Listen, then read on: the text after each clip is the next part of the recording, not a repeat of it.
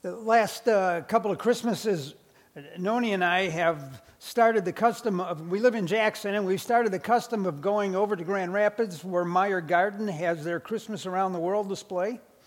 Um, it's a pretty remarkable display. You walk down their main concourse, and they have um, Christmas trees as they are decorated in countries all around the globe, and a brief description Uh, of what it represents, what the symbols represent, why they do it that way.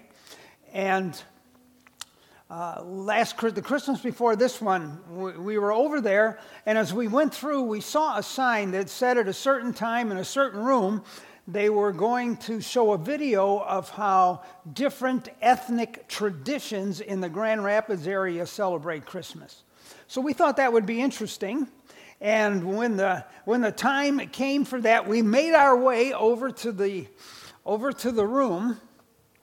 And as we started to go in, a group of about eight or ten but, but really big guys in their twenties and thirties came walking up, and um, they were apparently a part of some kind of an adult special education group.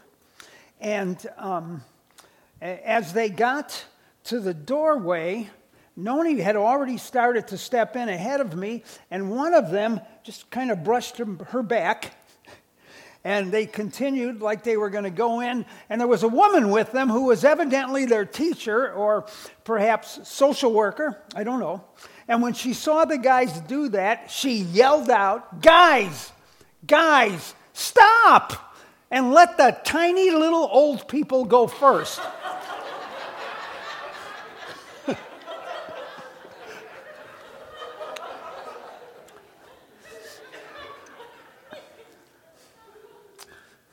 I I know.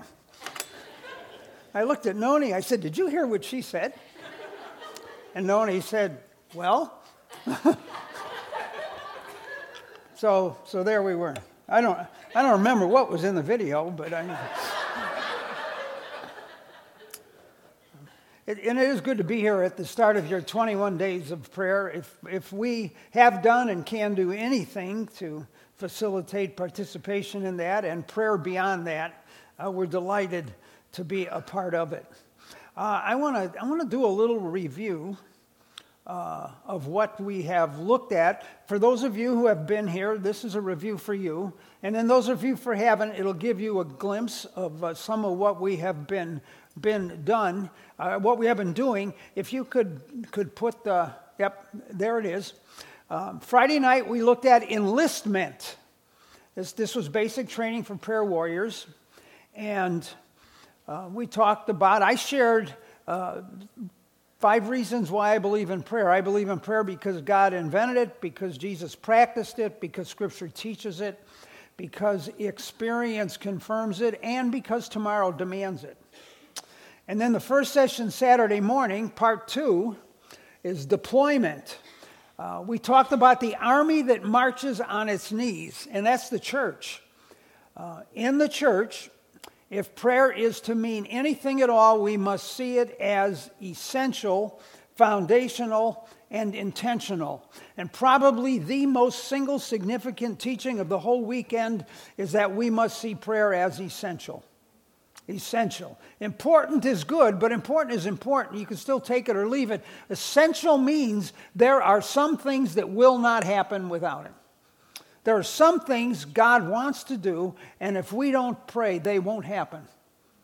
He, he can do them. He wants to do them, but uh, in, in his sovereign will, he wants us to ask for them first. So prayer is essential. So miss that, and, and we miss everything. And then in the second session yesterday morning, embattlement, we looked at God's SWAT team, which is a spiritual warfare attack team. We did some spiritual warfare during that time. But we talked about the fact that in spiritual warfare, you put on armor, you raise up hedges, and you tear down walls. The strongholds uh, need to come down. The armor is from Ephesians six. We planted a hedge of protection around a couple of people, and um, I want to mention, for those of you who are here for that, one thing I neglected to say uh, at, the, at the end of that time is, remember, I, I talked about how once a hedge is planted, your, your job isn't done. You have to continue to cult and water, oh, water and cultivate it just like you would a hedge at home or in your yard. And so those of you that were here and know who we planted the hedge around, that's that's a part of your job. I will continue to pray for them. I have them written down in my prayer journal, but you need to do that too. So you, and, and there's stuff in the field manual about how you do that. So please continue and then check with them uh, and see how, how things are going. This morning, we're going to look at boots on the ground. We've been talking about prayer, teaching about prayer, and this is a message uh, intended to just, to really, and we've been doing some prayer, but this is a message to really get us into praying about some significant things in our lives. Uh, now, my wife, Noni, has been sharing at the start of each time before I speak. She has been uh, sharing a scripture that goes along with the theme of the message. Noni memorizes a lot of scripture, and so she's going to do a scripture recitation Uh, for us at this time. So hon, why don't you come on up? These scriptures are all from the New Living Translation, both the Old and the New Testament, and these are reminders to you that you can trust God with your prayers and your cares because He loves you. Hear the word of the Lord. Deuteronomy thirty-three, twenty-six, twenty-seven, and twenty-nine. There is no one like the God of Israel. He rides across the heavens to help you, across the skies in majestic splendor. The eternal God is your refuge, and His everlasting arms are under you. He is your protective shield and triumphant sword. Psalm sixty-eight, nineteen, and twenty. Praise the Lord. Praise God, our Savior, for each day He carries us in His arms. First Peter five, seven. Give all your worries and cares to God, for He cares about you. Psalm thirty-one, fourteen, fifteen, and sixteen. I am trusting you, O Lord, saying you are my God. My future is in your hands. Let your favor shine on your servant, and in your unfailing love, rescue me. Concluding with the very words of Jesus to your hearts and minds, as recorded in Matthew ten, twenty-nine to thirty-one. What's the price of two sparrows? A copper coin? But not a single sparrow can fall to the ground without your Father knowing. And the very hairs on your head are all numbered. So don't be afraid. You, yes, you are more valuable to God than a whole flock of sparrows. Thank you, Jesus. Okay, troops, let's open our Bibles, minds, and hearts to Second Kings four, one through seven. Second Kings four, one through seven, in the Old Testament, the fourth chapter of Second Kings. And how about you stand with me out of reverence and respect for the reading of God's Word? Here it is, Second Kings four, beginning with the first verse. One of the wives of the sons of the prophets cried out to Elisha, "Your servant, my husband, has died. You know that your servant feared the Lord. Now the creditor is coming to take my two children as his slaves." Elisha asked her, "What can I do for you? Tell me, what do you have in your house?" She said, "Your servant has nothing in the house except a jar of oil." Then he said, go and borrow empty containers from all your neighbors. Do not get just a few. Then go in and shut the door behind you and your sons and pour oil into all these containers. Set the full ones to one side. So she left. After she had shut the door behind her and her sons, they kept bringing her containers, and she kept pouring. When they were full, she said to her son, bring me another one. But he replied, there aren't any more. Then the oil stopped flowing. She went and told the man of God, and he said, go sell the oil and pay your debts. You and your sons can live on the rest. Lord of heaven's armies, master and commander of your church and our souls, I hold here in my hand the Holy Bible, our field manual for strategy and victory on the battlefields of life. Please speak to us now as we look at it together in Jesus' name. Amen. Be seated, please. As I maneuvered my car down the highway, my left hand gripped the steering wheel, my right hand fiddled, fussed, and fumbled with the radio. I, I popped seek a couple more times, and, and there, I had it, just in time. My favorite radio preacher was just beginning his sermon. Since becoming a believer in Christ, he said, I've had a two-bit prayer life, and nothing has troubled me more. And yet I have every reason, perhaps just like you, not to have a two-bit prayer life. Two-bit, he said. Two bits, an old expression for a quarter.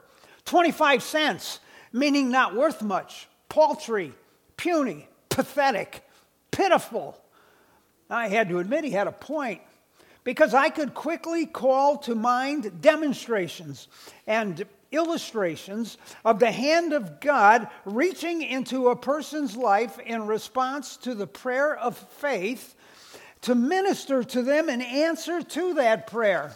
So, so why should any believer settle for a two-bit prayer life when all the reserves, resources, and riches of a great and gracious God are available to them?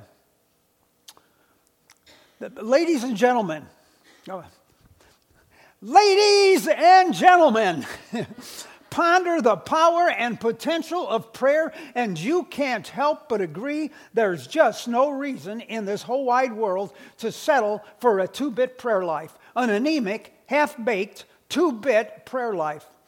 Why be a care worrier when you can be a prayer warrior? Uh, well, I think the scripture we study of a miracle for mom might just be able to help us power up our prayer lives. After all, you're only as strong as your prayer life. Our story takes place around eight hundred fifty B C. It's about a widow whose husband had been a prophet, a preacher, indeed an assistant to the prophet Elisha. Now, her husband lived a goodly, godly life, serving the Lord and sharing his love. But now her husband is dead, and she is in debt, and debts so large they simply cannot be paid. So both her boys are to be taken as slaves in payment for her husband's debts. The creditor is coming like a predator to take her boys away. She's in a battle for the lives of her sons. She's fighting for her family. So she goes to Elisha, verse one, and tells him her husband is dead. Elisha, you remember me, don't you? Remember my husband? He was a man devoted to God and good. He worked for you and with you. He lived, loved, and labored for the Lord, worshipped, worked, and witnessed at your side. He feared, that is, revered the Lord, she tells him, using a common expression back then, not only to attest to her husband's spiritual faith, but she is also saying he was a man of integrity and responsibility. He wasn't a spendthrift. He didn't run up a large charge on his Visa or Palestinian Express card. He used good stewardship of everything God gave him. But we didn't have much to begin with, and now he's left me with debts I cannot pay. And the creditor's coming to take my sons. Tell me, what do you have in your house? Asks Elisha. And she responds, nothing at all. Uh, well, except a little, a little jar of oil. Now, I'm just... I'm just guessing here, but this is where I think a, a, a, there's a miracle within the miracle. When he asks her, what does she have in her house? You know, she says nothing. And then I can just see the Holy Spirit whispering, don't forget the jar of oil. And, and she says, oh, nothing, ah, except there is this jar of oil. Now, some scholars say this was simply an oil used after bathing, in which case it would have been of no value. Others say it was oil used for cooking lamps and, and uh, or for cooking food, excuse me, and lighting lamps, which would have been of some value. Still others say it was an oil used in anointing. Now that would have been of more value, but still one jar of this stuff was not sufficient to pay off her debts, whatever the kind of oil. Oh yeah, unless of course it was Arab oil. Anyway, so Elisha says to her, here's what I want you to do. Go up and down the street and borrow every empty container you can from your neighbors. And the Old Testament Hebrew word for container here, or vessel, or jar, means anything that will hold something. In other words, the prophet's telling her, get all the jugs, jars, bowls, pitchers, cups, containers, pots, and pans you can lay your hands on. And then I want you and your two sons to shut yourself in a room and start pouring from your one little jar of oil into all those other containers and fill them up. So you will have oil to sell, to make money, to pay off your debts. So they go and borrow all the jugs, jars, bowls, pitchers, cups, containers, pots, and pans they can get their hands on, everything that will hold something. Then the two boys shut themselves in a room with their mother and start pouring oil from their one little jar. And as they pour, the oil flows. And, and all the jugs, jars, bowls, pitchers, cups, containers, pots, and pans are filled, all of them to the brim, from that one little old jar. I mean, you got to picture that. There's a lot of oil filling a lot of stuff from one jar. I mean, they filled this one, and this one up to the top, and this one, and this one, oh, this guy here, and this one, and this one, and on and on. I can just see one of her sons saying, hey, Mom, where's all that oil coming from? Whoops. And, and, and, hey, next time you, don't you wish you had this next time you have to fill your car's gas tank? We, we have these for sale at the resource.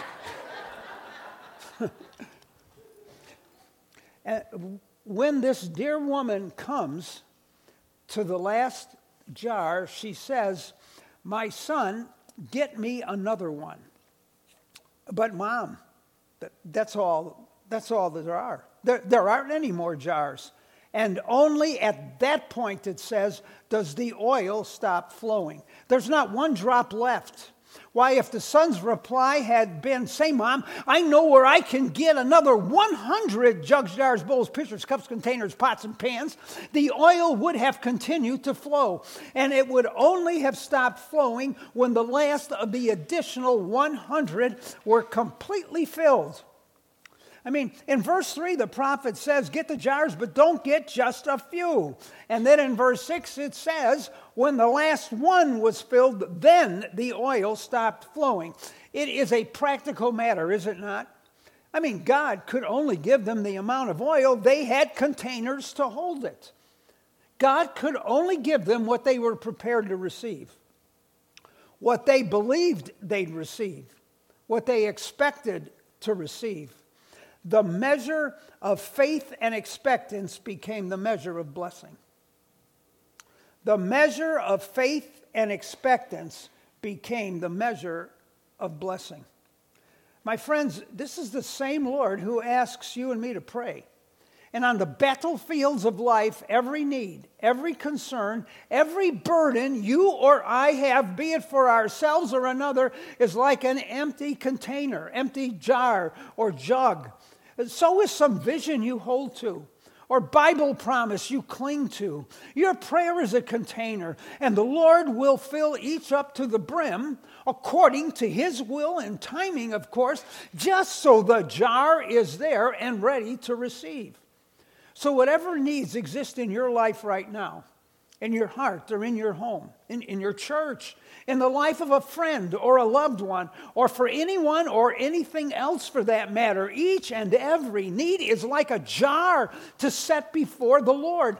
He wants to bless us in the measure we're willing to be blessed. So there is simply no reason for a two-bit prayer life, an anemic, half-baked, two-bit prayer life. Not when we can keep setting out those jars, our prayers for the Lord to respond to. The man is seventy-some years old, and he's aboard ship somewhere on the Atlantic Ocean, nearing Canada, sometime in the mid eighteen hundreds. He walks into the captain's quarters and asks whether or not the ship will be in Quebec by noon on Saturday. "There's no way," the captain responds. Uh, "We've had this dense fog with us for two days now. It is impossible to reach Quebec by noon on Saturday. Why do you ask?" "Because," said the man, "the Lord has given me an appointment for doing his work in Quebec. And it's for Saturday noon. And in fifty-two years of ministry, I have never been late for an appointment the Lord has made. So, sir, I want you to understand, you're to be in Quebec by Saturday noon." "But that is impossible," shot back the captain. "Well, then I'll pray," said the man. And before the captain knew it, this strange visitor to his cabin was down on his knees. "Lord," the man prayed, "I made the appointment because you led me to make it.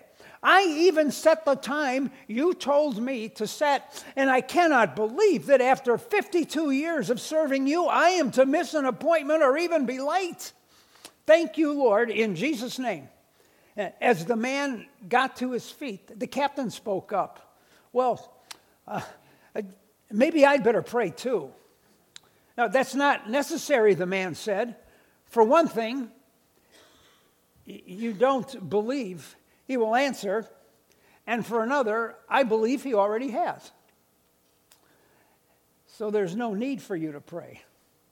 And as he stood to his feet, this native German, George Mueller, looked through the window, and the fog was already beginning to lift. And that Saturday, at noon, he stepped off the ship in Quebec on time to keep the appointment the Lord had made for him.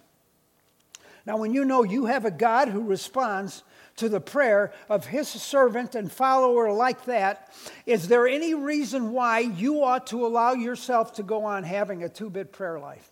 An anemic, half-baked, two-bit prayer life. You know, when I was a kid growing up in Illinois, we had an incredibly popular senator named Everett McKinley Dirksen. He was the Senate minority leader, and one day the senator suddenly had a blur in front of his eyes.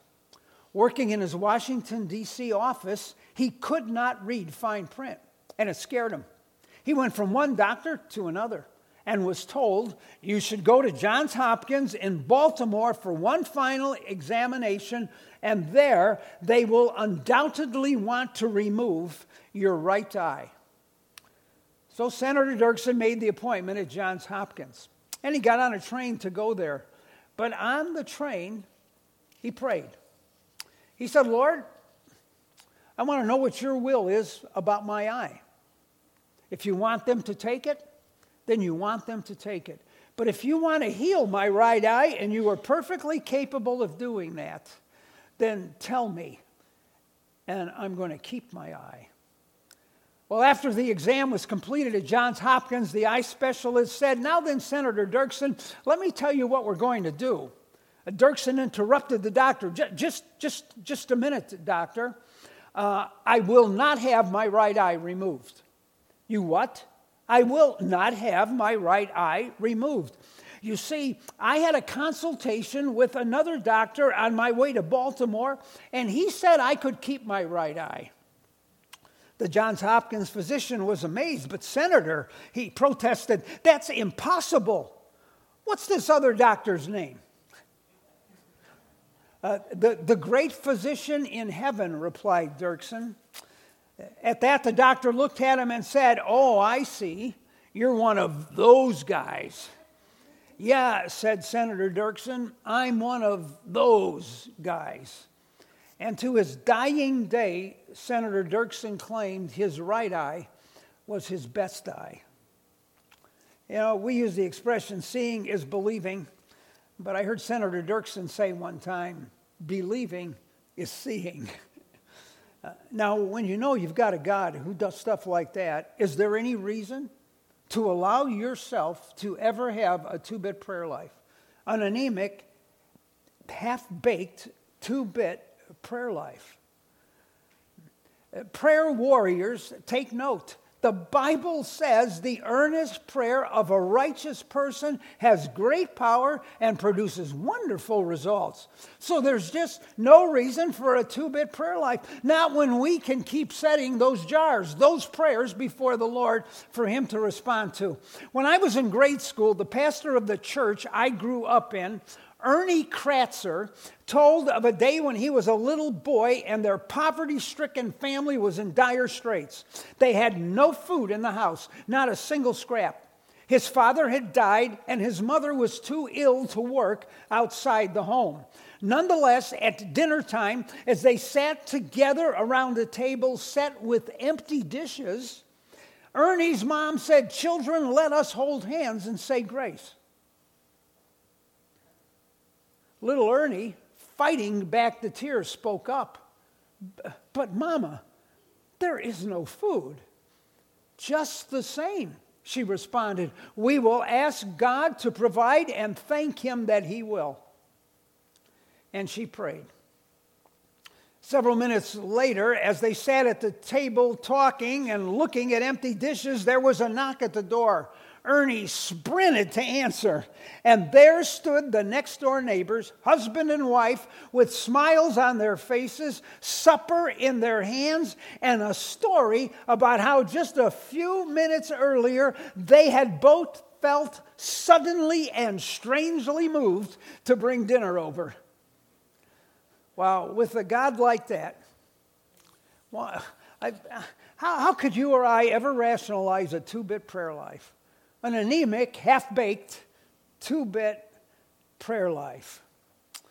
Um, I'm not exactly the scientific type, but for some reason, ever since I was a kid, I have been fascinated with George Washington Carver. Great American, great scientist. You studied him in school, too. Of the late eighteen hundreds and early nineteen hundreds, who learned so much about the peanut plant. George Washington Carver had a prayer life. In fact, from the time he was about eight years old and came to know Jesus, every morning he would go out in the woods or the fields for a walk, and he would collect specimens for his botanical experiments and studies and all. But as he did so, he would pray, and he would talk to the Lord. And then when he was done, he would sit down on a tree stump or a log, and he would continue to pray until he had finished his prayer time. Well, in old age, Carter was interviewed by a newspaper reporter who asked him his secret. How were you able to discover so many things? And Carver said, as a young man, I went into my laboratory one day and prayed, Great Creator, tell me about the universe. The Lord replied, George, you want to know too much. So I prayed, Great Creator, tell me about the world. Still too much, George. George, pick on something your own size.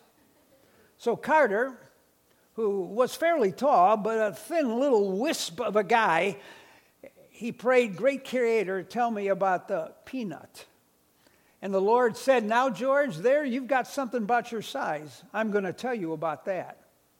And God told George Washington Carver more about the peanut than anyone had ever known. Throughout his lifetime, he discovered and uncovered three hundred some uses for it, from food to medicine to, to ink to plants uh, and plastics to soap, shampoo, and, and cleansers to cosmetics and synthetics, shaving cream and facial cream and, I don't know, axle grease. Why, Carver came up with uses even for the peanut shells. He figured out how to make paper out of them. But don't forget George Washington Carver's most wondrous, glorious invention of all. I mean, where would the world be without peanut butter? Thank you, God, for George Washington Carver. But you know what Carver told the reporter that day about his secret? Carver said, "I never invented anything. It was God who revealed it to me in answer to my prayers. Day after day, I would go into my laboratory, and then sometimes moment by moment as I worked, and I would just keep praying, God, show me what you want me to find next." And God just kept showing him. Today, men and women throughout the entire earth are still benefiting from the answer to Carver's prayers for the Lord to tell him about the peanut. Now, you know what I'm going to say here, right? With a God that does stuff like that, why, why are you settling for a two-bit prayer life? An anemic, half-baked, two-bit prayer life. Back to George Mueller, you know, the gentleman on the ship headed for Quebec. His name and synonymous now with prevailing, productive, powerful prayer. Famous for his care of orphans. In nineteenth century England, Mueller began with a handful of children, then over some seventy years caring for ten thousand.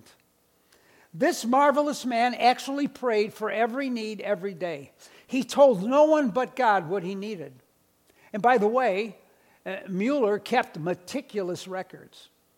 There are something like fifty thousand index cards he had in his file of his prayer requests and how God answered them. Why, one morning, Mueller's orphanage had no milk.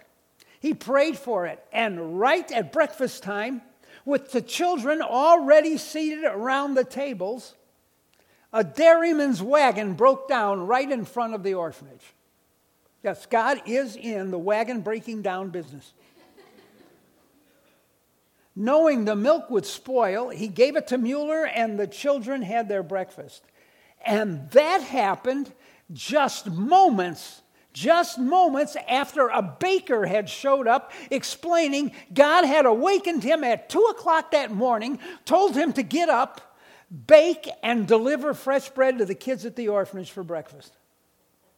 Now, many of Mueller's prayers were answered the same day. I mean, they had to be. Uh, but some of them not so fast. In fact, George Mueller said that when it comes to prayer, the great fault, that's what he called it, the single great fault of believers is that they do not continue in prayer. They do not persevere. They give up too soon. They assume the answer is no. He said, "I have been praying every day for fifty-two years for the salvation of two men, sons of an old friend. They have not yet come to Christ, but they will." And they did. But it took over fifty-two years, more than nineteen thousand days of prayers. You know, I have a sign in my prayer room that says, "Always pray and never give up." Always pray and never give up. That's Luke eighteen one. Why, throughout a long lifetime of labor, George Mueller, faithful and faith-filled soldier of Christ who waged war on his knees, daily and devotedly praying, he just kept setting those jars, those prayers before God, and God kept responding to them and filling them up. Why, over the years, in response to Mueller's prayers of faith, the Lord provided him today's equivalent of one hundred eighty million dollars, enabling him to educate one hundred twenty-three thousand five hundred students throughout the world, single-handedly support one hundred eighty-nine missionaries, hire one hundred twelve missionaries, men and women as assistants and pay for the printing of over eighty-five thousand Bibles for evangelistic distribution.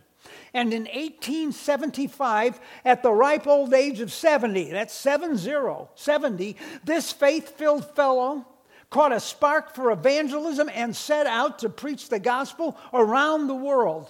And from the age of seventy to the age of eighty-seven, George Mueller traveled over two hundred thousand miles to forty-two countries, preaching to three million people, and in answer to his prayers, he led thousands to Jesus. I'll tell you, you know, you know, Lord, you're something else. With a God like that, how, how can any of us settle for a two-bit prayer life? An anemic, half-baked, two-bit prayer life. You know, we've looked at a lot about prayer this weekend. Those of you who have been here the whole weekend, we've looked at a lot about prayer. That the Bible teaches prayer warriors we must pray with a clean heart and a clear conscience. We must pray not only asking God, but enjoying God. We must pray with sincerity and honesty and intensity. We must pray faithfully and frequently and fervently. We must pray passionately, persistently, patiently. We must pray humbly, thoughtfully, expectantly, specifically, selflessly.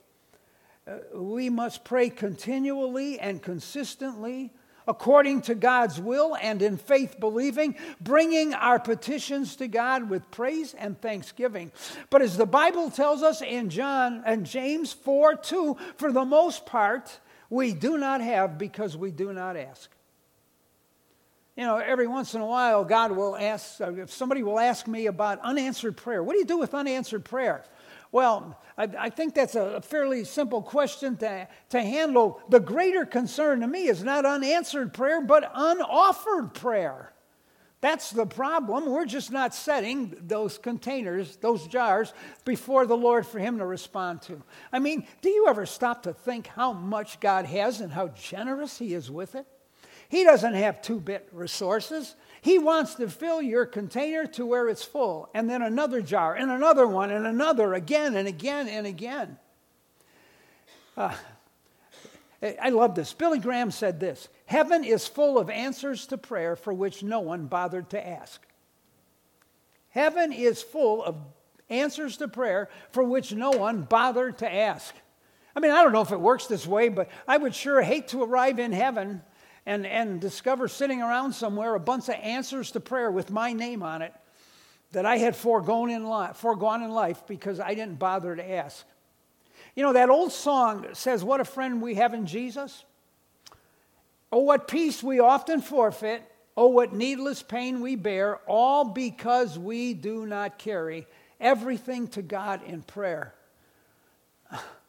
Mamma mia, forfeited peace. Needless pain. Why? Because we're settling for a two-bit prayer life. Well, I know I don't have any good reason for a two-bit prayer life. And of all the personal experiences I could relate, I want to share one of my favorites. I'm going to tell that story you wanted, brother.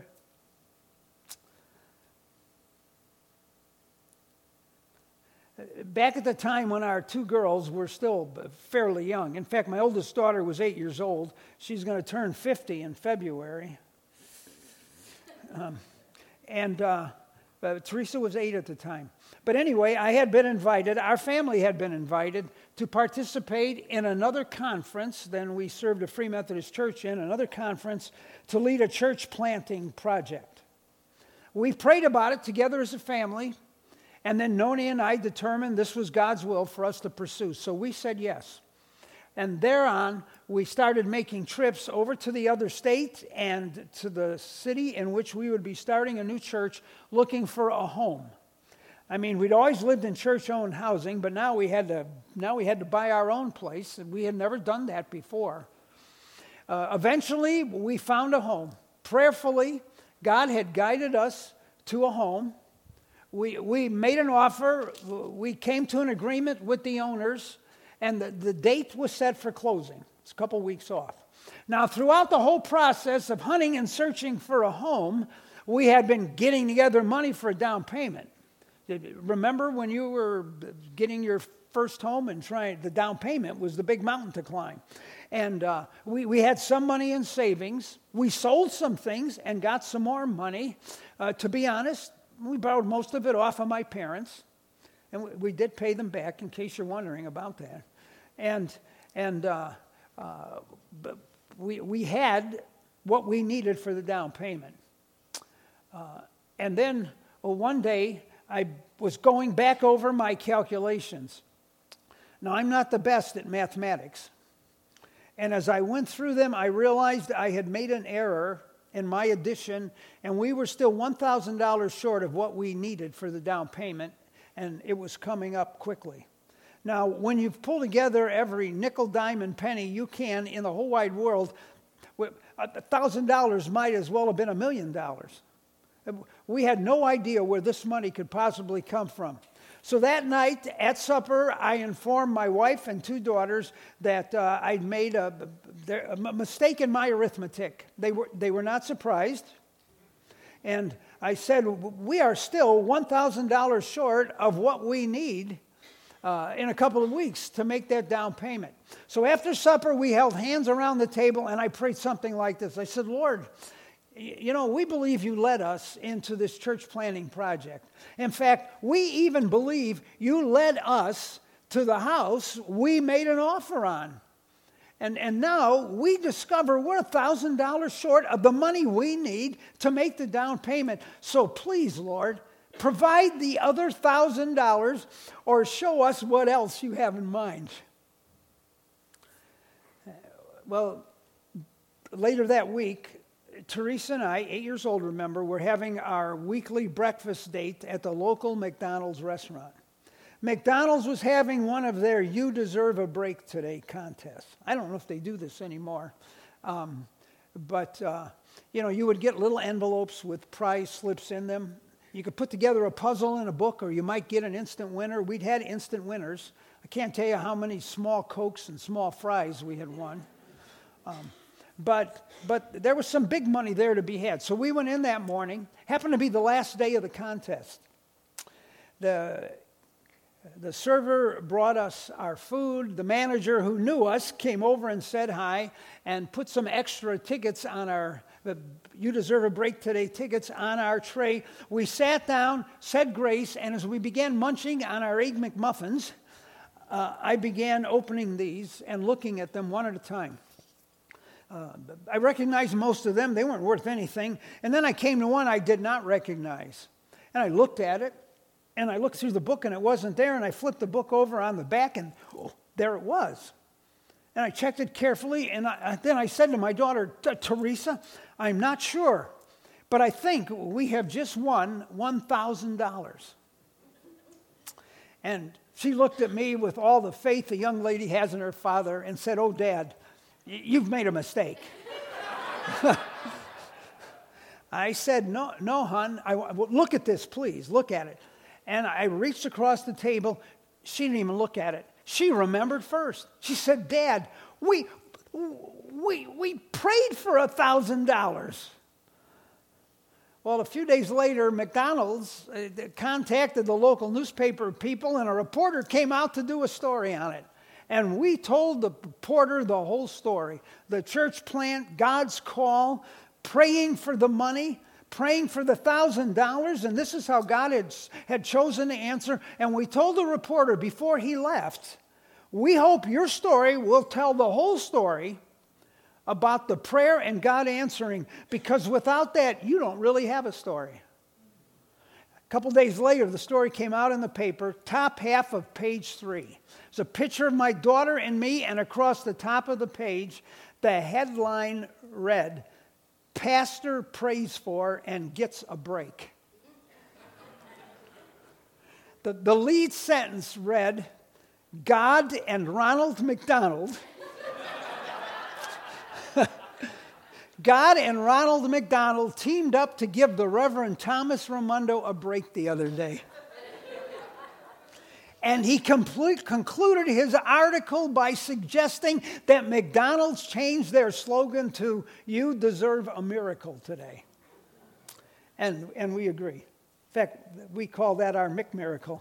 Um, I'll tell you, with that experience and others like it, no way can I justify a two-bit prayer life, an anemic, half-baked two-bit prayer life. You too, right? Right? I thought so. Uh, what, what needs do you have in your life right now? Uh, the, the life of another, someone you care about, have a burden for, a loved one. Um, heavy stuff you may be dealing with, physical, financial, uh, emotional, uh, job-related, educational. I mean, you know, the list can go on and on. Your burden for, vision for your church and all that it does. What, what, what kind of needs are there? Do you realize each of those can be turned into a jar, a container, a, a cup, uh, a prayer to set before the Lord for Him to respond to? Listen, my friends, the Lord wants to bless us in the measure we're willing to be blessed. We don't have a two-bit God, and He doesn't have two-bit resources. So how about we not settle for a two-bit prayer life? Please stand and bow your heads.